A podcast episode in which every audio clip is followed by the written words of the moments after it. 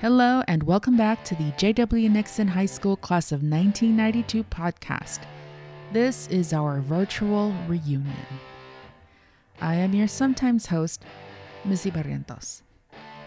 What do you get when you cross a JD with a PhD? Well, I won't spoil it for you, but this episode's guest is Max Salazar, comma, PhD.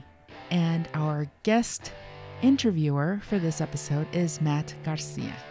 So sit back and listen and enjoy.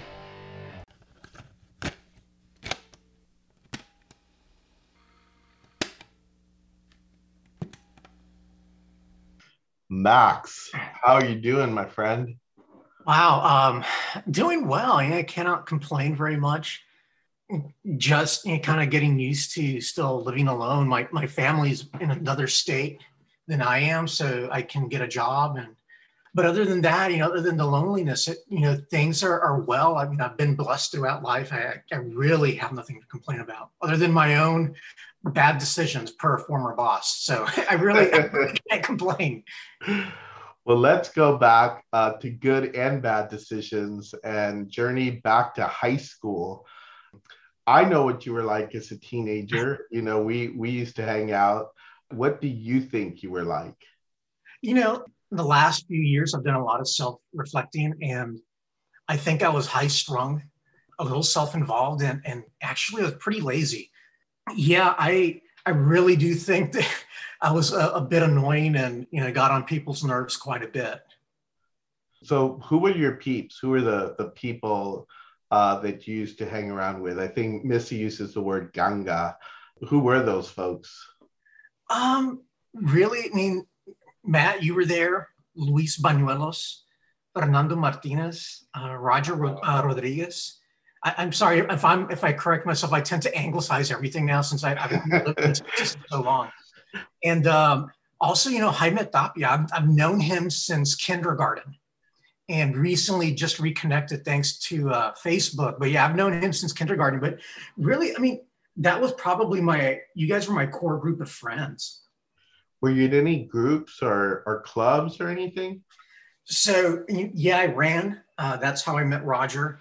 I ran my last two years of high school. My first two, I was in ROTC, and um, I, I, believe I may may have been the first, probably the last uh, science club president to to be uh, impeached or, and then eventually voted out.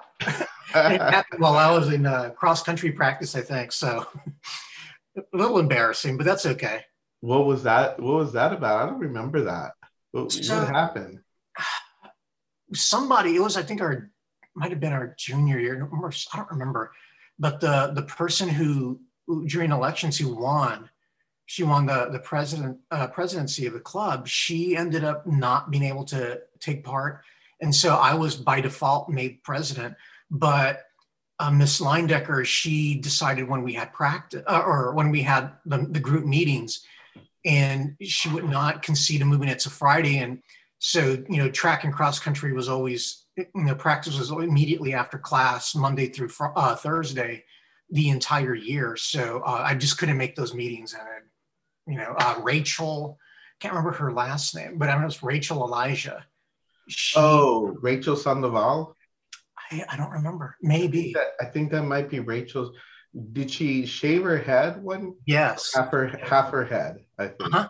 Yeah. Yeah. I actually thought it was very attractive, but yeah, I remember her. I think she's in Dallas now. I, I am Facebook friends with her, uh, okay. uh, but I haven't spoken to her in years. Wow, I, I I had forgotten about that. The only thing I remember about that science club is is we were we were doing some sort of like recruitment for kids and stuff, and that was when Right Said Fred had that that song "I'm Too Sexy for My yeah. Shirt," and I remember we were dancing to it, or maybe I was the only one that was dancing to it, and doing some sort of like science experiment over it. Yeah, those were those were good times. Where would you and your friends go after school? I don't know what we called it, but it was that big block that sat between one of the buildings, maybe like a C building or A building, and then the main the main office building and there were some trees there. During lunch, I, I want to say for the sophomore through senior years, I spent a lot of time with Fernando and. Is that Fernando Martinez? Yes. And so okay. his aunt was Miss De Los Santos, our, our calculus teacher. And so oh, I a yeah. lot of time with those two. Yeah. And, and so, you know, I'll, I'll say it now. Uh, I want to make sure I remember to say it. So uh, her passing actually, I knew it was coming, but it was still, you know, very painful. So I used to call her like, you know, my Aunt Nina in, in a bit of, of uh, a little personal history. So my brother ended up marrying her goddaughter. So she kind of became part of our family as well. And so uh, I, the last time I spoke to her was like 2000, I said 2008, 2009 at my brother's house. So, but yeah, uh, I spent time with them. Uh, uh, we went to her house to have lunch a couple times. And so I really, I, I guess I didn't spend too much time hanging out on actual campus. And at the time we had open campus. Very safe, right? I know. that was the best because you could leave and good luck if you made it back in time for your after lunch class. I think Felix and I were late to physics on a continuous basis. Um, take a really long lunch all the time. Oh wow! Yeah, that, I'm probably sure that went well too. Yeah, I liked Miss Dos Santos. I thought she was a pretty pretty neat teacher, and I think she yeah she was kind of hard, you know, but I think she enjoyed her her students or I always felt she was laughing with us and not necessarily at us. I, I really think she cared about the people that were in her class. She did. And, you know, I, since I got to continue uh, having a friendship with her uh, outside of high school, uh, right before I joined the Navy for the second time. Uh, so I was getting ready to graduate college, and no one in my family wanted me to sign up again. But I went to her, actually went to her house and spoke to her, and she she gave me a lot of really really good advice, and, and it boiled down to, it's your decision, it's your life. You have to do what's right for you, and not what's right by your family or what's right by your professors. You have to listen, to, you know, to your yourself and, and just go for it. Uh, so I did, and really a lot to to thank her for, you know, in that regard. Yeah, she was a great, great teacher uh, aside from having lunch with her and, and Fern, what are some of your favorite memories from high school? So uh, there's one in particular. It was actually calculus class. And it was right before it would start. Myself and Roxanne Fernandez, we used to call her La Chana. I don't know if you remember Viva La Chana, right? so we would stare out the, the window, just looking at the, the, the quad area. And it was, I think Mr. Los Santos was out for, for some, maybe a week or so, or two weeks. And we had a substitute teacher and she, she stopped or she grabbed Roxanne and I, and she's like, you two look like a pair of sick puppies, uh, sad and depressed puppies. Go, go sit down at your desk. And so Roxanne and I are like, what? well, yeah, that memory has never left me. I still remember that. Um, aside from that, you know, I, I was so obsessed with this one student, you know, head over heels over the, the, the girl I ended up taking to prom. And so I, I don't remember having really that many great memories other than thinking of her and then of course running. You know i spent a lot of time running.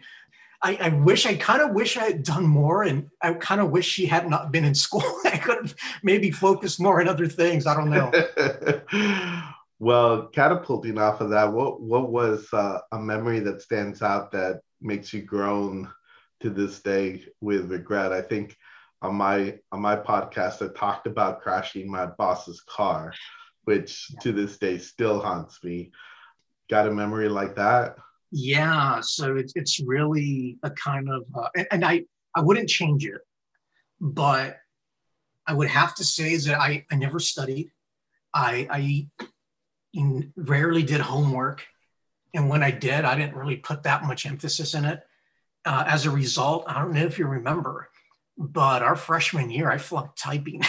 How do you flunk typing? It's because you gotta really try hard at that. You do. And I remember Luis, how he would just hound me, just laughing all the time. He's like, how do you how do you fail typing? And I looked, I'm like, don't do the work. It's that simple. don't do the work. And so, uh, and I was not allowed. My class was not allowed to take or to do the work at home. It had to be done in class, and I just, you know, I didn't want to do it. And I I came close to flunking history and English. Uh, I barely got C's, and as a result, actually, I only had one A, was biology with uh, Miss Leindecker's sister, uh, Frances. But as a result, I actually got booted out of, the honors program, and I also because of it, I, I was not allowed to join the National Honor Society. So those were some really big regrets, and I tried. And quick bit of history, I actually flunked algebra in the eighth grade. So there was a definite trend here. I wish someone had, you know, smacked me upside the head and said, "Hey, wake up." Uh, no one did, but you know, I got. That was San Juanita Flores, was right? That was at Lamar. Was she the algebra teacher? Yes, she used to sit down and work on the transparencies, and she would turn off the lights, so I would go to sleep. Uh, yeah. so it, it, as it turns out, Matt, and and shame on on the on the military. I've had vitamin D deficiency my entire life, and they knew it and they didn't tell me. Uh, as an adult, they knew that I had a vitamin D deficiency. And they never said anything because it's like a 50% disability rating. So, uh, yeah. Uh, but I, I, think had I, and I graduated number 67, I think, out of 580 or whatever it was. So I was in the top 11%. And I think had I actually just, you know, been a good student and studied a little bit and done my homework and not flunk typing, I, I think uh, I might be in a different place right now. So I actually like where I'm at. So I don't regret, I wouldn't go back and change it, but I do regret. And I, it does bother me. It's like, God, Max was so lazy back then, you know?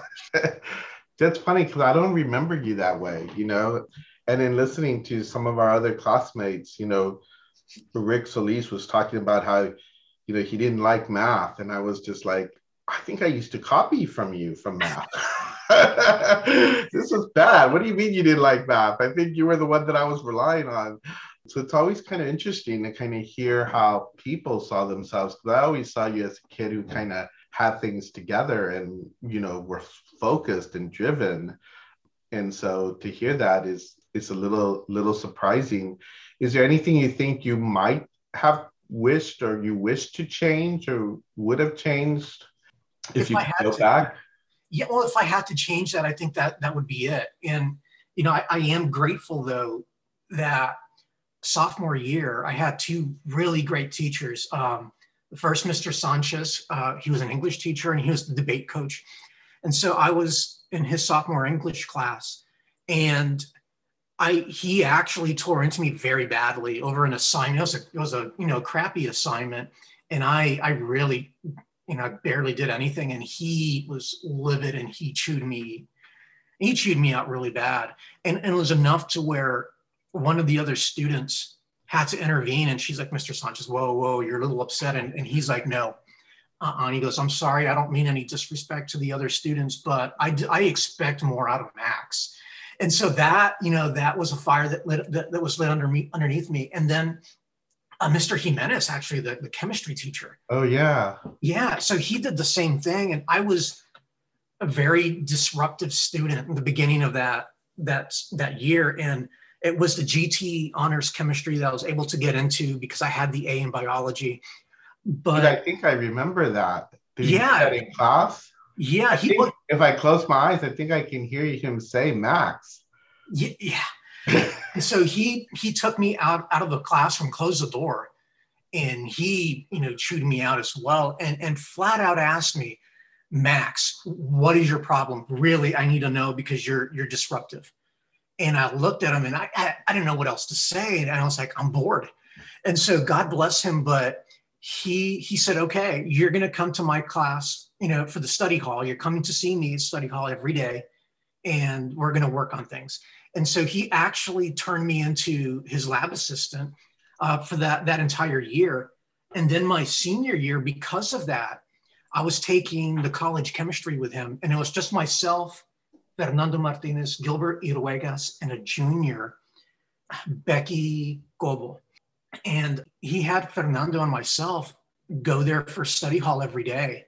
And we made all of his stock solutions for his uh, physical physical science class. So we were being trained to be chemists. And so, you know, going from disruptive student to I'm going to turn Max into a, a chemist, uh, you know, that was a, a, blessing. It really was. And it, it had a, a, very large impact on me and big shocker that, you know, I became a marine scientist. So and I'm very, great, very grateful for that. Yeah, he was, he was a great, great teacher. I, I, I would say I always found chemistry to be one of the harder classes and you definitely needed a lot of math for that class. Mm-hmm. Um, so props to you. That's, that's a, that's a great story let's hit it a little light. Yeah. Any favorite music when you were in high school? Who did you listen to? What kind of TV shows did you did you watch? Any good books? So, well, start with the music. I don't I don't really remember. I mean, I think there was like raw bass and um, Ace of Base and whoever else was playing back then. I was never really a fan of of 90s music. I mean, it was, it's not to say that I didn't enjoy it, but it was to me probably the least memorable of all the decades of music. But I, for shows, you know, I was a big kind of nerd guy, so I loved Family Matters. Uh, so, oh, yeah. Yeah. Yeah. yeah. It was great because it was like this, it was, well, first off, you know, us being minorities at that time, and we still actually struggle with that today. We don't really have a lot of Hispanic shows, but back then, you know, the Cosby Show, and not saying that you know, a big fan of Bill Cosby right now, but his show was a terrific show, and uh, Family Matters is another great show. It's, it's a fantastic show, and it's you know, Steve Urkel, who's the nerd, is is the star of the show, and you're like, wow. And then, as far as books, I was kind of a Shakespeare nerd, and Frankenstein. So uh, Mrs. Margaret Mitchell, I think she's now Dr. Mitchell. She uh, she had me read Frankenstein, and that got me hooked onto reading. I haven't stopped since. Uh, I, I can't. It's hard for me to go to sleep if I'm reading. so, yeah, I have to say Frankenstein, Shakespeare. Yeah, Miss Mitchell was a great teacher. She uh, she always used to call me Maddie, and it drove me insane. But aside from her calling me Maddie in, in front of the whole class, you know, I always thought that she she was good at at finding those those things that made us want to work, you know, or finding the, those things that we like. Mm-hmm. Any any Laredo words or phrases that that you remember that you still use? um, yeah. So uh, the, only thing probably that, really uh, use quite a bit is orale and and I only use it with my parents. Every time I call, like my dad from Messenger, I'm like, "Orale," you know, just, just silly stuff, but not really. It's and it's it's not that I don't appreciate you know where I come from, but when you spend so much time away from from the southwest of Texas and, and you're, you know, I lived in California, Virginia, uh, all along the South, Louisiana, Mississippi, Florida, you know, been there all, been, you know, second time here in the Northeast uh, been in the Midwest, and you just kind of forget those things and you start learning new traditions. And, and so uh, that's probably the only thing I remember is orale. well, well, let's fast forward a little bit. You're at graduation. Did you go to graduation? You did, right? I did. Yeah, I was. I was the only idiot who threw his uh, cap in the air the result, I lost it. I never got it back. yeah. no, no. What did you end up doing the day after high school graduation? So the day after, I remember the night of, and Mark Dehirina picked me up, and we went to I think Juleps or something, and we had a barriada, which I, I hadn't even thought of that word in, in years, but uh, the following day, I think Fernando came over and, and probably spent the night and went out into the woods and stuff because I actually left for boot camp. I want to say it was two weeks after graduation. So I, you know, graduated. But when did you join the Navy? Did you join the Navy as a senior and you were waiting to graduate, or how did how does that work? Yeah, so I don't know if the program still exists, but it's called a delayed entry program. And so I signed up probably somewhere in the middle of our senior year, I, I want to say. And uh, I actually signed up to go to be a, an enlisted nuclear engineer. Ended up not doing that. I, I got picked up for something called Broadened Opportunity for Officer Selection and Training. And David Robinson, the admiral, whose cousin I happened to work with, by the way, it was an interesting story, but he used to advertise for that program. And I ended up signing up for it. And so I went to to boot camp, I said two weeks after. And so I, like, I, what made you do that? Like most seniors, I think weren't thinking that far ahead. I mean, how did you know that's what you wanted to do? That's such a big commitment. So, you know, as lazy as I was, I was actually very ambitious and I, I was still driven. Uh, I was, but, you know, as something that you can still see reflected in me today, I tend to be driven by, you know, the thoughts that are running through my head. So like, oh, I there's this math problem, and I all of a sudden have a solution, and I will spend hours working on it, and I and I do it to the exclusion of everything else. And you know, God bless my wife; she has to to put up with that sometimes. But I just knew that I wanted to be in the Navy. My both grandfathers were were in the Navy uh, during World War II, and so that was something I knew that not that I necessarily wanted to do as much as I knew I had to do it. I've been that kind of person where I feel that there's a destiny and I kind of have these dreams and I have uh, these these thoughts and I'm like, I have to do this. I just know like this is my plan. I have to do it. And that that's driven me very hard. So, boot camp and where and where was that at? That is in a now defunct area it's uh, now a housing development, but it was San Diego, California. So it was a really nice boot camp. I didn't have to go to Great Lakes or to Florida, which is Florida is not around anymore either. But uh, I was I was there, went through boot camp, started this officer training program. It was basically college prep school is what it was. And I ended up, uh, due to a clause in my contract, was able to leave it. So I, I didn't, I didn't actually did not take the scholarship and go uh, to one of the ROTC programs that I could have gone to. So, well, what did you do instead? So, I actually came back home. I, you know, the the family I felt needed me. There were some things that were going on, and you know, like I I need to be there. And so um, I went home, and for a couple months, I didn't do much of anything except hang out with my best friend at the time, uh, somebody who did not go to our school. And so she and I spent a lot of time together.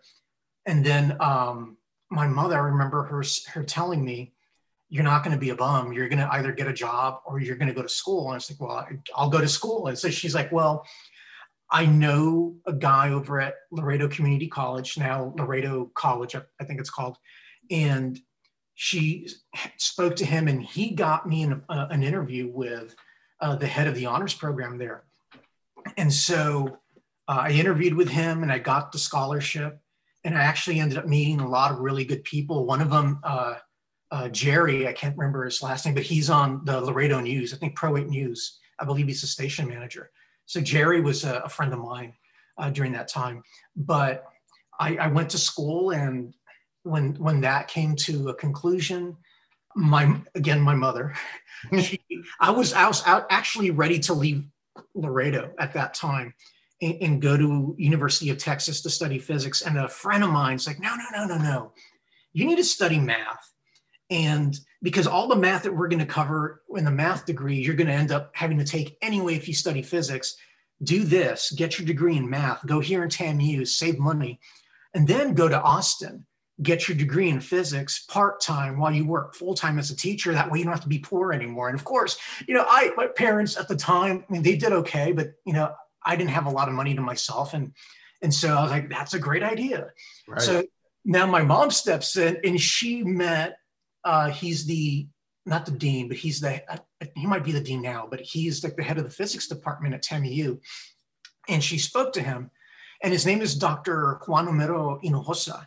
And he's like, oh my God, you need to send your son to come talk to me. And so I did. And that's how I ended up at TAMU and ended up being uh, his research assistant and the research assistant to the other physics professor there at the time. And, and by the way, Dr. Hinojosa, who's still there, I just you know exchanged communications with a couple months ago, and he still remembers me. So it's fantastic. yeah, he was my mentor, and thanks to him, Matt, I ended up being uh, a meteorologist, an oceanographer, uh, a marine scientist because of the, the the material that he taught my friend and I. It, it's just something that I needed for that program, and it's it became an interest. So, you know, God bless him too. Wonderful guy. So you graduated from TAMU, and then did you go back into the Navy? Because I've I've seen pictures on your Facebook page. It looks like you were pretty decorated, so you you must have gotten back. Yeah, I, I did. And so um, I they actually, were like, "Oh no, Mac, you can't come back." well, that's what they told me. That's initially what they said, but there was such a desperate need for for nuclear engineers uh, that they said, not only are we going to let you back in, we're going to give you ten thousand dollars if you do. I'm like, what? Wow. So I, I'm there. Yeah, and I was actually already a dad at that time, and so I, I really needed the money, and I needed to get medical insurance for my for my daughter. Did, did you have to do boot camp all over again? Yes, but if ever seen the movie An Officer and a Gentleman, yes, it's way different. And so I had, I went to Pensacola, Florida, and I had a Marine Corps drill instructor for you know, along with a Navy chief and a Navy officer uh, as part of our our little triad for our class. But really, honestly, something like 70, 75% of our instruction was by the Marines. So very Marine Corps driven. And uh, yeah, they kind of walked all over me. It's okay though. Um, they they really do toughen you up. I, I will tell you that. So yeah, I I went back, and you know I was there for another. I, all that time I had to go. It's like it came out to 18 and a half commissioned, and then plus like another eight months or so when I was in training, and then when I was in college waiting to graduate, I was I was getting the salary already. But yeah, 20 years, Matt, 20 years in the Navy total.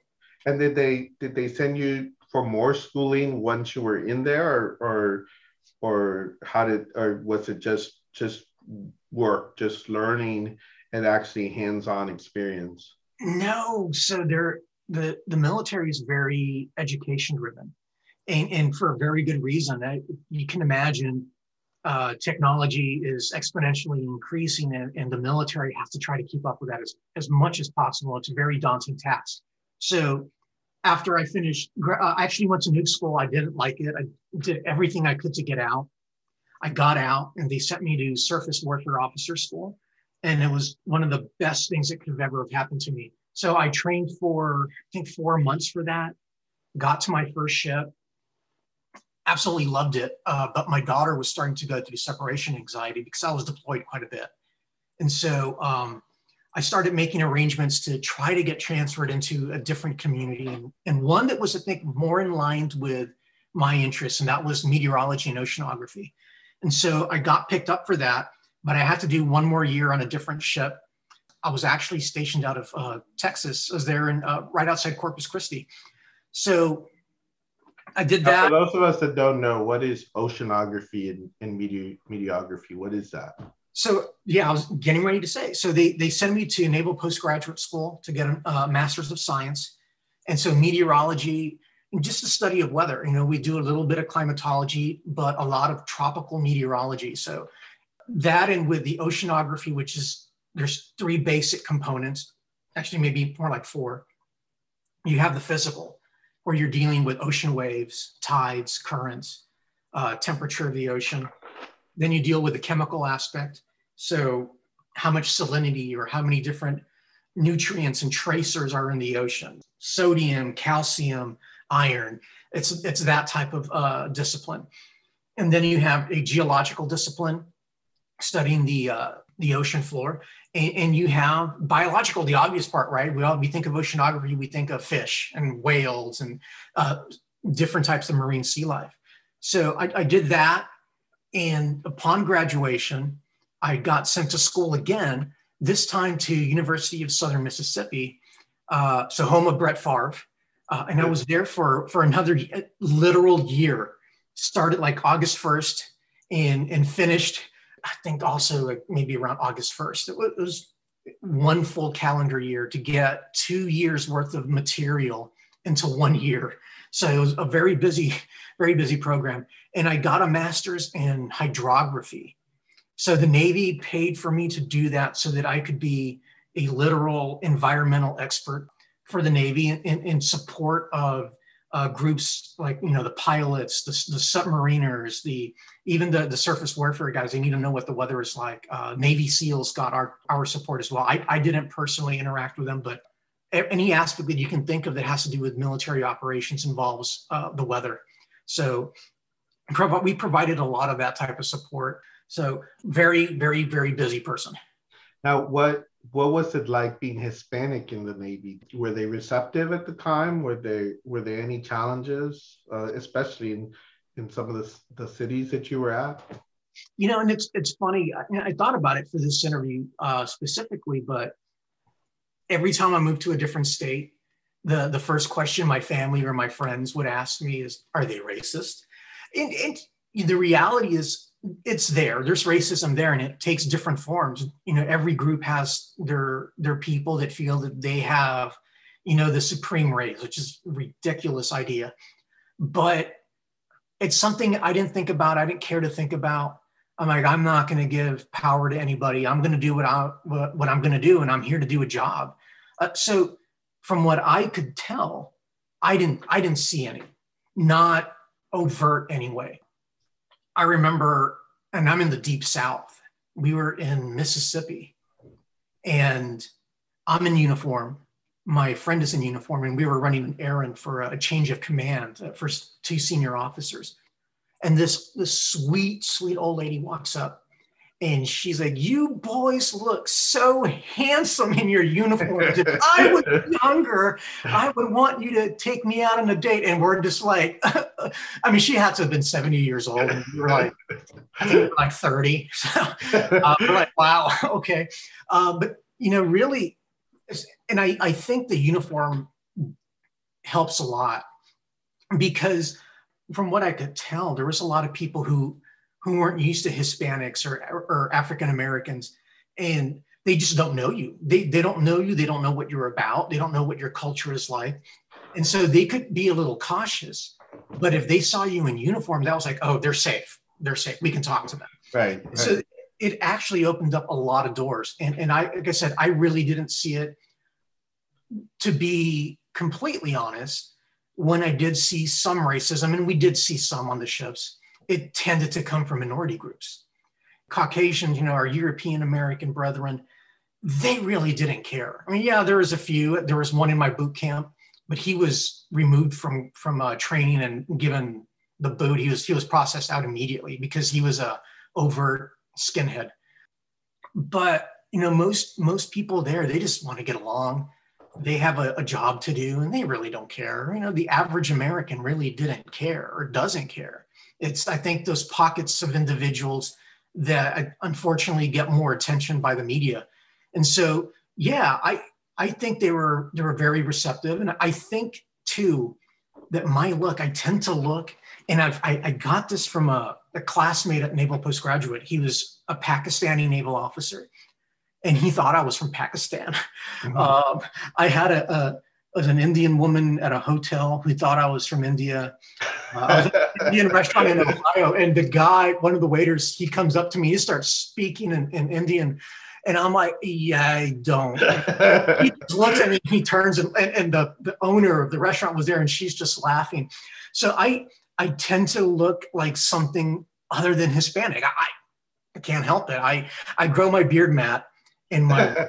Is that yeah, what I know. I, I think on Facebook you you had your beard and you're all clean and shaven now. Yeah, well, I trimmed it up, but yeah, I um, grew out this nice, good beard. And my wife is like, I'd always ask her, "Do I look Hispanic?" Because I, we were living in a, a small little community outside of Columbus, Ohio. You know, a lot of farmers everywhere, and so they're like, "Are you know, what are you? And so I asked my wife, like, what do I look like? And when I grew my beard out, she goes, I know what you look like. And I'm like, what? She goes, you look like a West Virginia coal miner. I'm like, oh? I'm like, okay, I just need some coveralls now.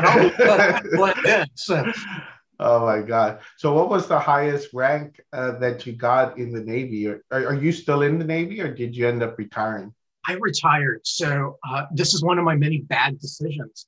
I I did not accept leadership orders, and that took me out of uh, promotion potential. And so I left as an 04, which, and the Navy is called a lieutenant commander, and everywhere else it's called a major. So probably more people are more familiar with the rank of major. So that's that's what my rank was. Because I turned down those orders, it, it you know, I said I wasn't going to be able to promote. You know, God bless the Navy. I I was actually able to, to convince my admiral at the time to let me go back to graduate school again because I'm just a sucker for torture. And uh, I signed but up for a kid who didn't like school at the beginning. You sure did end up doing a whole bunch of it. 13 years, Matt, 13 years past high school. So about, gosh, yeah, half of my life, more than half of my life has been in academia. Um, but yeah, I signed up for, for a PhD program. Had an admiral write a letter recommendation, some other senior officers, some other PhDs, some, some big powerhouses there at uh, Stennis Space Center. It's on NASA base. And so I, for my last four years of, of active duty, I was, I didn't do much. I was the military liaison for the Naval Research Laboratory Oceanography Division. And my job was to go to school. so I didn't, I wasn't the busiest person, you know, uh, work wise, but I went to school and eight months after I, after I retired, I became Doctor. I was gonna say Salazar. I became Doctor Salazar. So uh, it was kind of cool, man. I got paid a decent amount of money to, to go to school. Okay, so controversial topic question: mm-hmm. Is there climate warming? Yeah, so let's talk about that. I have spoken to a number of scientists, different disciplines, all experts in this, and they all have given me the same reason, and, and I feel the same way. I can argue both sides. And you literally can. And, and this is what is sad because i think that uh, our political system is actually getting in the way. And so as humans anthropogenic you know what's the anthropogenic cause or is, is are people responsible for global warming and to a degree yes. But really the thing that's really hurting us the most is people operating in the arctic. And so they they dump out a lot of uh, we call black carbon deposition, which is soot, unburned diesel fuel. So you have this black soot landing on white ice, and because of that, it's now absorbing sunlight instead of reflecting it, and that is causing very fast uh, melting of the ice and the ice shelves, and that is going to warm up the ocean very rapidly. So when we think about people, you know, our cars and, in different factories and that's you know we're releasing carbon dioxide is that going to make the planet warmer? Yeah. Is the ocean warming up uh, going to make the planet warmer? Oh you better believe it. And so uh, to not really to scare people but to scare people because and it's not just us it's really russia that's up there they need fuel and you have one third of the earth's undiscovered natural gas and the Earth, one fifth of the Earth's undiscovered oil in the Arctic, and we just can't get to it because it's covered in ice. And they know this. And yeah, so I see, I see a lot of news stories about Russia expanding into the Arctic. I think they just started a military branch just for the Arctic. I, I don't know what they called it. Might be called the Arctic Naval or something like that. But mm-hmm.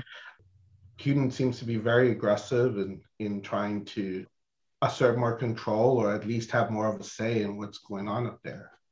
Yeah, absolutely. And so there, the Arctic Council, which is comprised of the United States, because we have Alaska, that's in the Arctic, uh, Canada, uh, Russia, Finland, and Denmark, believe it or not, has a stake.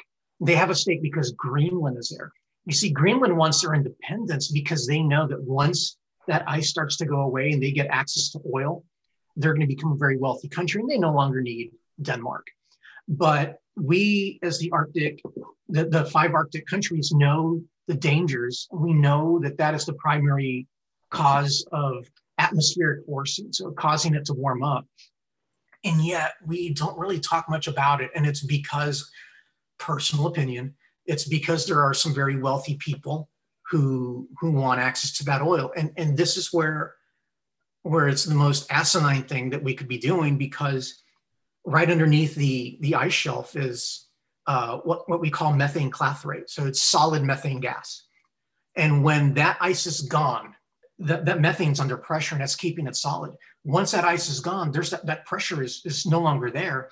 That methane is going to sublimate. It's going to instantly turn into gas. And we're going to have a massive amount of methane gas in the atmosphere. And that's going to cause a so I, I haven't read much on it, but from what other professors are saying, there it's going to cause global warming like unimaginably bad type of global warming, something that we cannot stop, and we're going to end up you know, causing mass extinction. Well, enough about about global warming. When we're not thinking about meteorology or oceanography or or the Navy, what kind of things uh, do you do on your off time? Hobbies, interests, your family life? You mentioned a wife and a daughter. Mm-hmm. And I have a son too. I used to grill a lot. That was a big interest. I love to cook. And then I'm just going to say it contrary to what people are saying. You absolutely should trust the skinny chef. I, I, really do put a lot of effort into it. Uh, I, I, do think that I should have gone to culinary school, but I, I, write as well. So right now I work as an analyst and a um, systems engineer and part-time scientist, mostly a systems analyst part. But I'm working on trying to get published so I can have more time with the family, uh, have more freedom to do the things I really want to do with them, and just you know spend time you know, hanging out with them, watching shows with my daughter. My daughter and I love sci-fi shows like Star Trek. We got into the Umbrella Academy, it's just fantastic show. Okay, tell us ages. Boy and a girl. How old's your boy? How's your girl? Okay, so we'll start with my son. He's my adopted son, and he is now 34. wow. Yeah. Uh, he's he doesn't see very well, so he can't really do much. He definitely shouldn't be driving. Uh, so he spends a lot of time with my wife, just helping around the house and helping her right. with you know, things that she does. And my my daughter is now 23. She just turned 23 in August. Congratulations. So, thank you much. I mean, she just skipping ahead. She, I want to say that she's nothing like me. Uh, and she's really smart, takes after my wife in that respect as far as me, she definitely gets a little bit of my attitude. she can be a little irascible at times, but you know, uh, we just we, just we love her to death. Though she is so teeny, uh, Matt. She's four foot nine and a half. Wow, She's very tiny. And so very spirited. Sounds like very. Uh, we've always said that she should have been a lawyer, but she she's a writer. She's a writer, an artist, fan, you know, just fantastic artist. I it's amazing what she's done. I remember I saw a picture she had painted of a, a robin and then later of a blue jay. And I'm like, where did you get these? And, you know, I was asking my where'd you get them? And she's like, your daughter. I'm like, what? I, I, I really thought they were Audubon paintings because my wife showed me a photograph of them. I was on a on the aircraft carrier at the time. And I thought they were Audubon pictures, like, you know, something that someone painted for the Audubon Zoo in, in New Orleans sorry, New Orleans, have to say it correctly, my, my New Orleans uh, friends. Um, so yeah, no, just, you know, amazing, amazing. Does she have a website or, or a Tumblr page or something? No, like no, she doesn't want to share right now. She's, you know, a, you know, just a little worried that people are going to be too critical of what she paints and what she writes. So I'm, I'm working on that. And because I tell her dad wants to retire.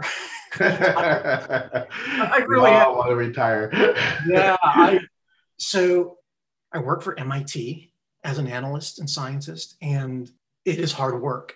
And I, I want to be done. I'm, I really want to be done. I want to go home. Uh, I think there's only so long that a person should be working for. And I don't want to be the guy that, you know, retire at 70 and then a week later, you know, we're at my funeral. I don't, I don't want that, you know. So, are you working away from your wife? Your wife's back in. Where is your wife? She's outside Columbus, Ohio. Yeah. Okay. Nice. Yeah. so, you're, so you're yeah. So you're not anywhere near her. No, uh, we're 12 hours apart, like 600 and 650 miles.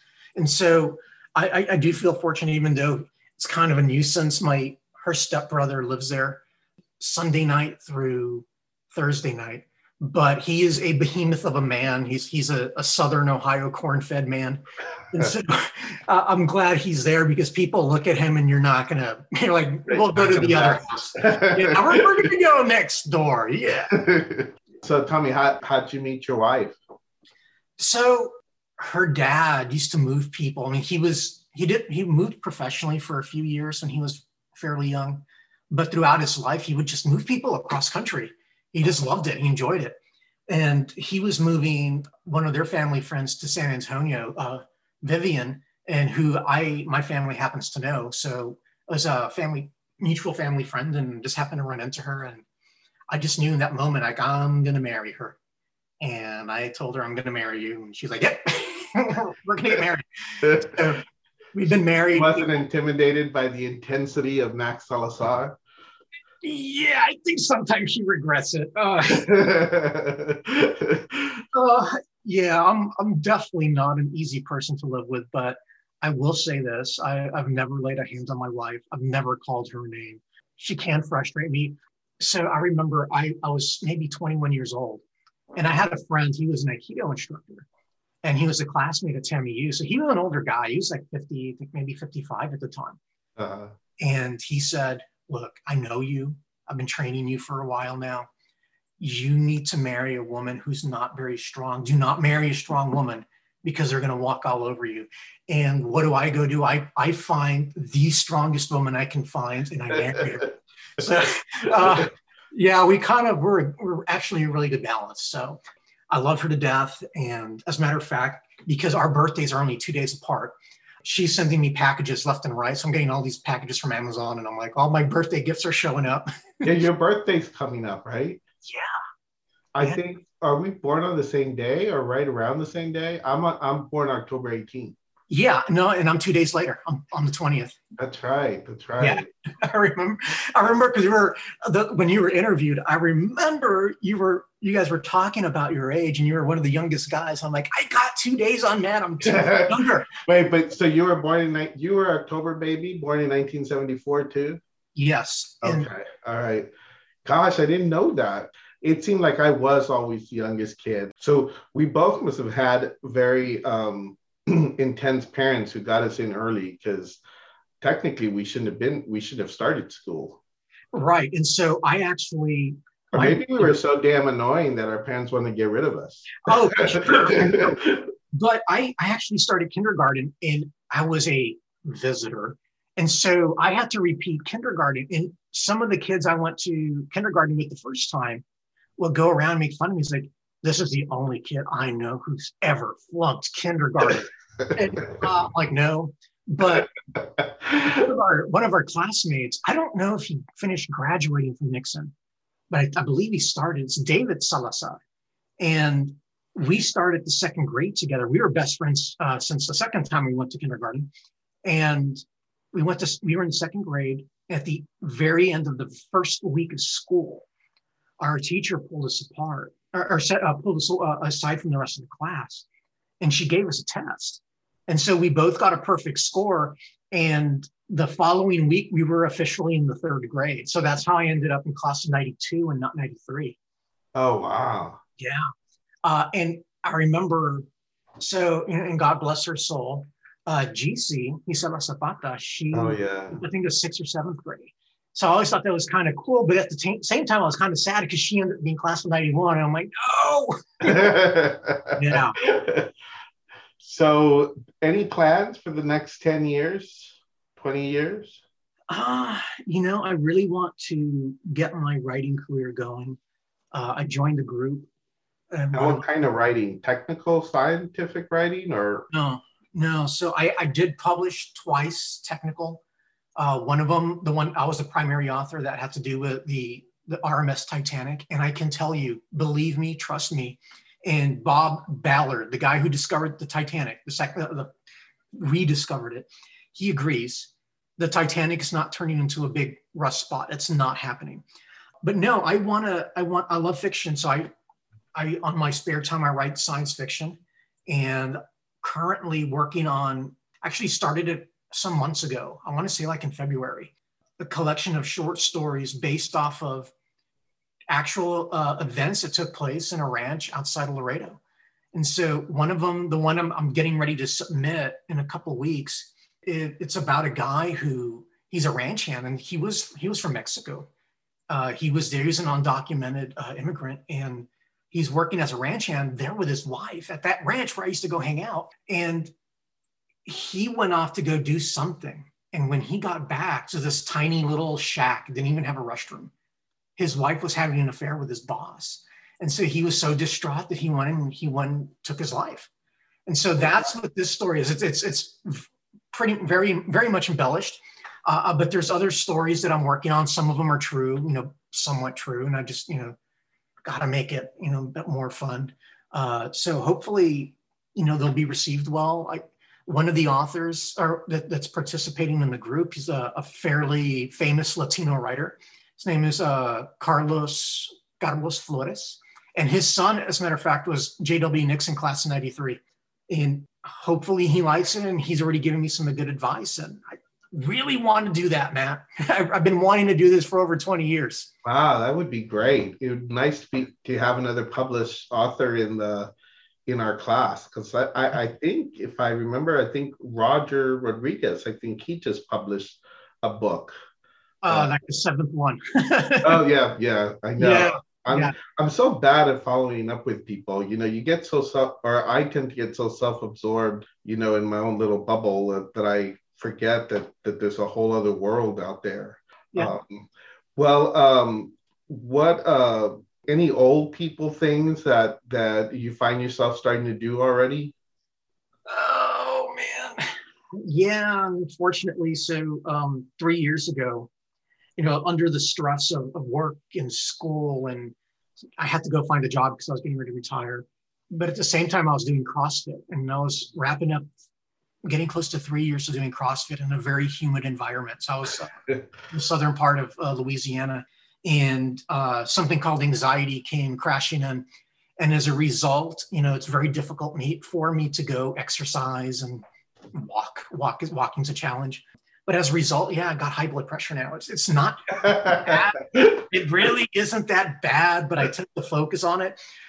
I'm on a heart healthy diet that is low in sodium, but I'm not on a low sodium diet. I don't understand the difference, but it, it I'm doing the old person thing where I look at, I read every label and I look for sodium amounts. And it, it's amazing that we're still alive as a race because everything you buy is like one serving. It's already like, yeah, that's your daily consumption for sodium. That's one meal. and so, uh, yeah, very conscious about salt. All right, so we're we uh we're getting towards the end here, and I would ask you a couple of quick questions, uh, and then maybe get some final thoughts. Any shout outs you want to give out to folks? Yeah. Uh, first off, I, I, I, do want to say my, my, my friends, you know, you, Matt, and Luis, and Fernando, and uh, Jaime Tapia, Roger Rodriguez, uh, who he and I just reconnected about a year ago.